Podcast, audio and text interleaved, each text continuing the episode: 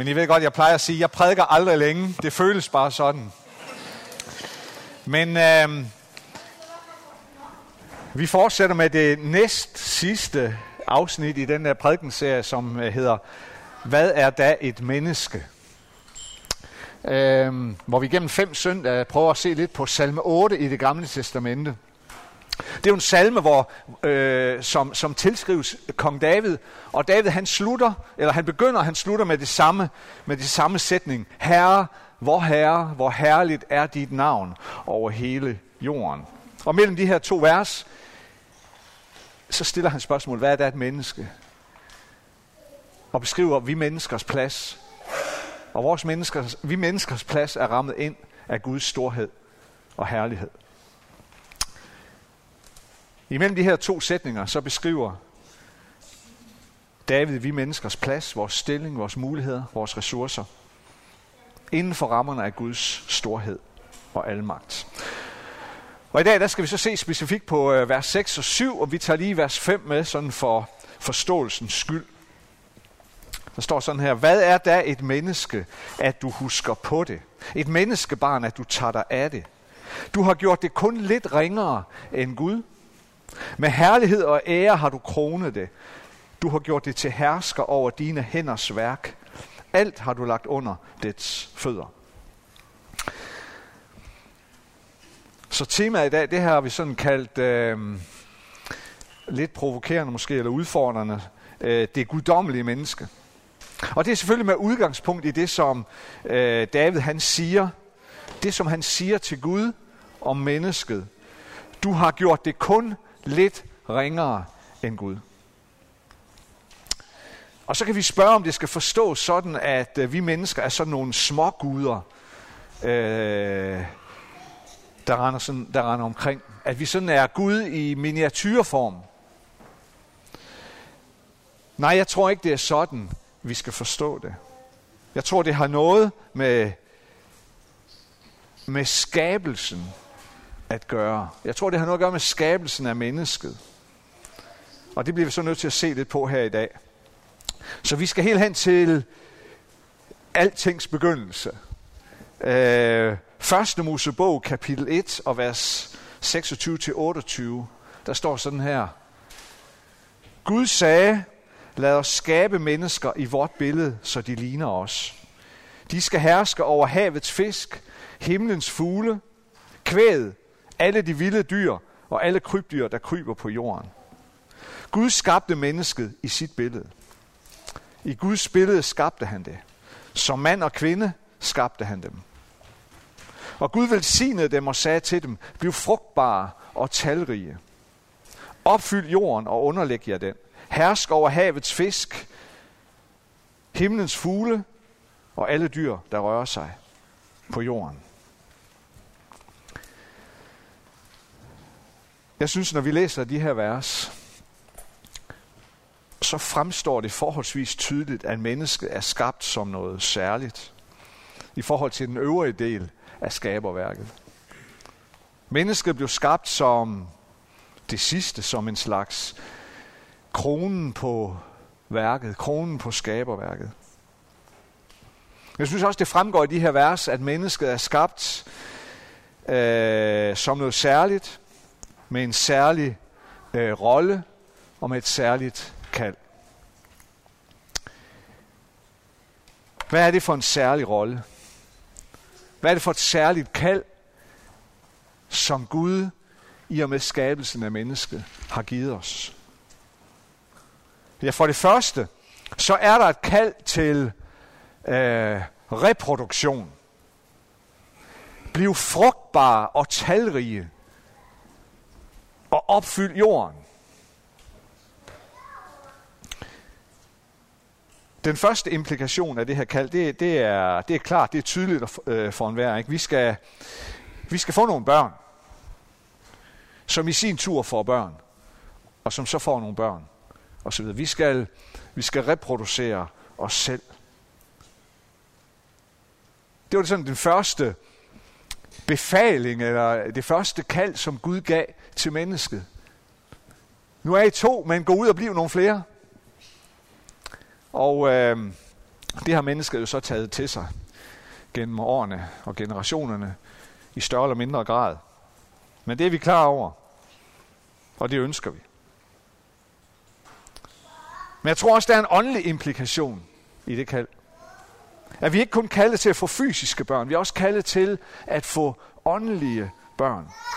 At kaldet til vækst, det er ikke kun en fysisk eller en biologisk vækst, det er også en, det er også en åndelig vækst.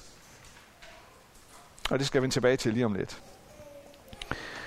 Men for det andet, så er der også et særligt kald til mennesket, til øh, lederskab og til forvalterskab.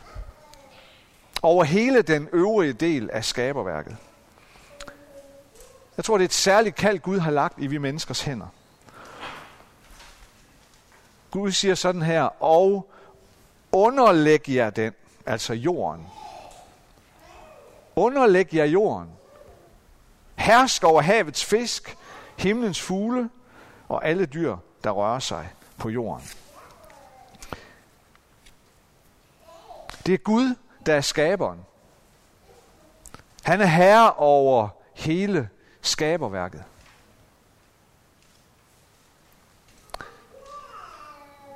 Men han har givet mennesket den rolle, og det kald, det er at være leder over, skabe, over skaberværket. Og at være forvalter over skaberværket. Prøv at lægge mærke til, hvordan Jesus i evangelierne flere gange fortæller små historier, som handler om øh, en forvalter, som skal forvalte sin herres ejendom. At herren rejser bort, og så overlader han alt, sin formue, sin gård, sine jorder, til sin forvalter og beder ham om at forvalte det, mens han er væk. Og Jesus kommer med beskrivelse af både gode og dårlige måder at være forvalter på.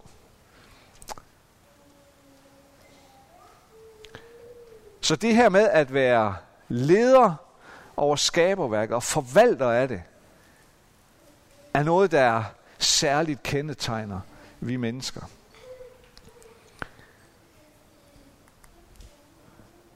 Og alle de her ting, kaldet til reproduktion af skaberværket, kaldet til lederskab og kaldet til forvalterskab af skaberværket, det har at gøre med det, som Gud siger i starten af de her vers fra første Mosebog, som jeg læste før. Lad os skabe mennesker i vort billede, så de ligner os. Og lidt senere står der, Gud skabte mennesket i sit billede. Som mand og kvinde skabte han dem. Og det her med, at vi mennesker er skabt i Guds billede, hvad betyder det egentlig? Det er der kommet mange forskellige forklaringer på op igennem tiden, tror jeg. Hvad, hvad menes der egentlig? Der er kommet mange forsøg på at beskrive det her. Og mange af dem tror jeg bestemt på. Og måske kan det hele ikke rummes bare i én beskrivelse. Men jeg tror, at det kan betyde noget af det her. At være skabt i Guds billede, som jo er unikt for mennesket, det er, at vi er skabte til at gå rundt her i Guds vidunderlige skaberværk. Og gå rundt i det liv, han har givet os. Og gå rundt og være en del af den tilværelse, han har skabt os til. Og være små billeder af Gud.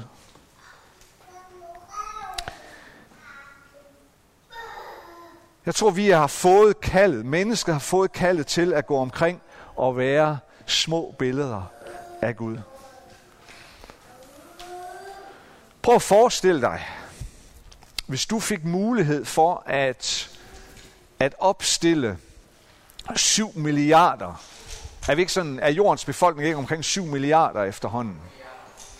Hvad? 8 milliarder. 8? Det går hurtigt. Jeg synes, det var syv, da jeg tog hjemmefra. Men uh, anyways, så siger vi 8. Prøv at forestille dig, at du fik mulighed for at opstille 8 milliarder statuer af dig selv rundt omkring i over hele verden. 8 milliarder statuer, der alle sammen lignede dig, der alle sammen var et billede af dig. Hvad vil det medføre? Ja, det vil medføre, at hele jordens befolkning, uanset hvor de kiggede hen nærmest, uanset hvor de befandt sig, så vil de kunne se en statue af dig. Og så vil de jo straks have en, et, et billede af, hvem du er. Og det vil være starten på, at de sådan kan lære dig lidt at kende. De vil i hvert fald ane noget om, hvem du er. Ane noget af, hvordan du ser ud.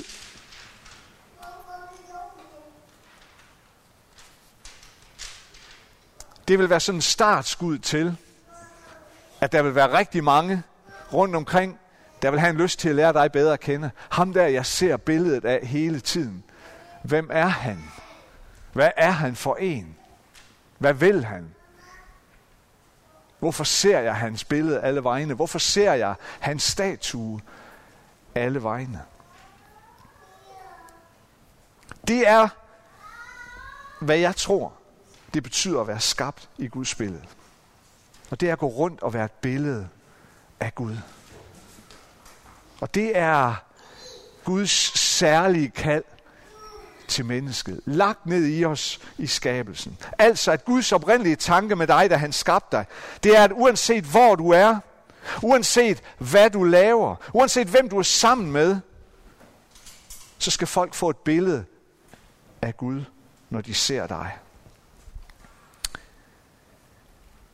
Lidt ligesom, hvis man forestiller sig, at du går rundt med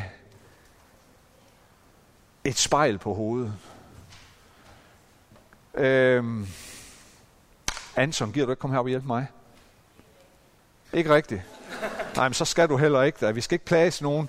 Jakob, du får ikke noget valg. Hvis nu vi forestiller os, at, øh, at Jakob han går rundt med det her billede, på, eller, undskyld, det er et spejl, det kan I godt se, ikke? Kan du også se det, Anton? Nej, der er håb for dig. Hvis nu vi forestiller os, at Jakob han går rundt med sådan en spejl her på hovedet altid, og han går med det i sådan, øh, skal vi sige, 45 graders vinkel. Det er sådan cirka 45 grader. Hvis nu I kunne se på det her spejl, hvad ville I så kunne se? I ville kunne se loftet, ikke? I ville kunne se det deroppe. I ser hen mod Jakob, men I ser loftet.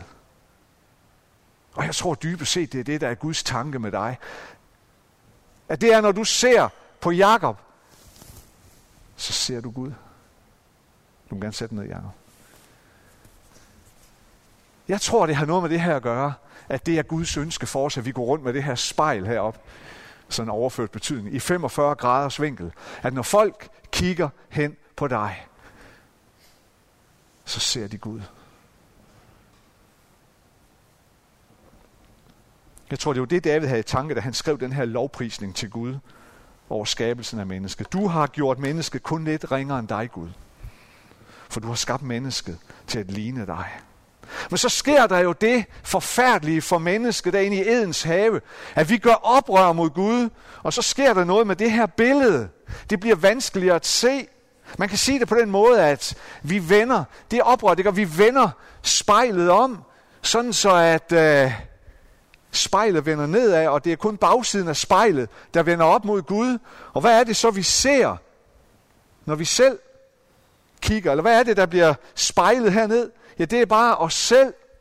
Det billede af os selv. Det er mennesket, der er blevet forelsket i sit eget spejlbillede. Vi er selv blevet Gud. Vi har gjort os selv til Gud. Og det problem har menneskeheden lidt under lige siden. Men vi er skabt til noget meget større. Vi er skabt til, at spejlet vender rigtigt. Vi er skabt til, at spejlet vender, sådan som jeg viste det før. Vi er skabt til, at mennesker rent faktisk kan se Gud i os. Kan møde Gud i dig. At vi rent faktisk kan møde Gud, når vi møder hinanden. Og jeg tror, det er det, der lå hos David, når han lovpriste Gud.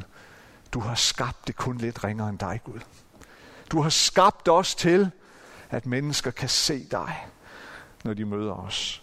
Det er Guds helt ubeskrivelige vision for os mennesker. Det er Guds helt ufattelige vision for dig og mig. Og det er helt vidunderligt, det er, at Gud han tror stadigvæk på os. Han tror stadigvæk på, og vil stadigvæk hjælpe os til, at vi kan forvente spejlet rigtigt. At vi kan trodse vores egen forelskelse i vores eget spejlbillede og begynde at spejle ham i stedet for. For det er det, vi er skabt til. Og Bibelen siger, sit kald og sine nådegaver fortryder Gud aldrig. Gud har aldrig nogensinde fortrudt, at han har skabt dig til, at spejlet skal vende sådan her. Det kan godt være, at du og jeg har vendt det om, men jeg tror på, at han bliver aldrig træt af at kalde på dig til at lade spejlet vende rigtigt. Lad os bede sammen. Almægtige Gud og himmelske Far, tak for, at du har skabt os, fordi du har villet os. Lige siden altings begyndelse. Tak fordi du har skabt os, som salmen her siger, kun lidt ringere end dig. At du har skabt os med muligheden for, at vi kan leve vores liv og være et billede af dig. Være et billede på din kærlighed. Være et billede på din nåde og din omsorg og dine fremstrakte hænder. Jesus, det er vores længsel, at når vi møder mennesker, at så må de se dig. At når vi taler med andre mennesker, så må mennesker høre lidt af dig. At når mennesker ser hen på, hvordan vi lever vores liv, så må de se lidt mere af dig. Giv os noget til det her. Det beder vi om i Jesu navn. Amen.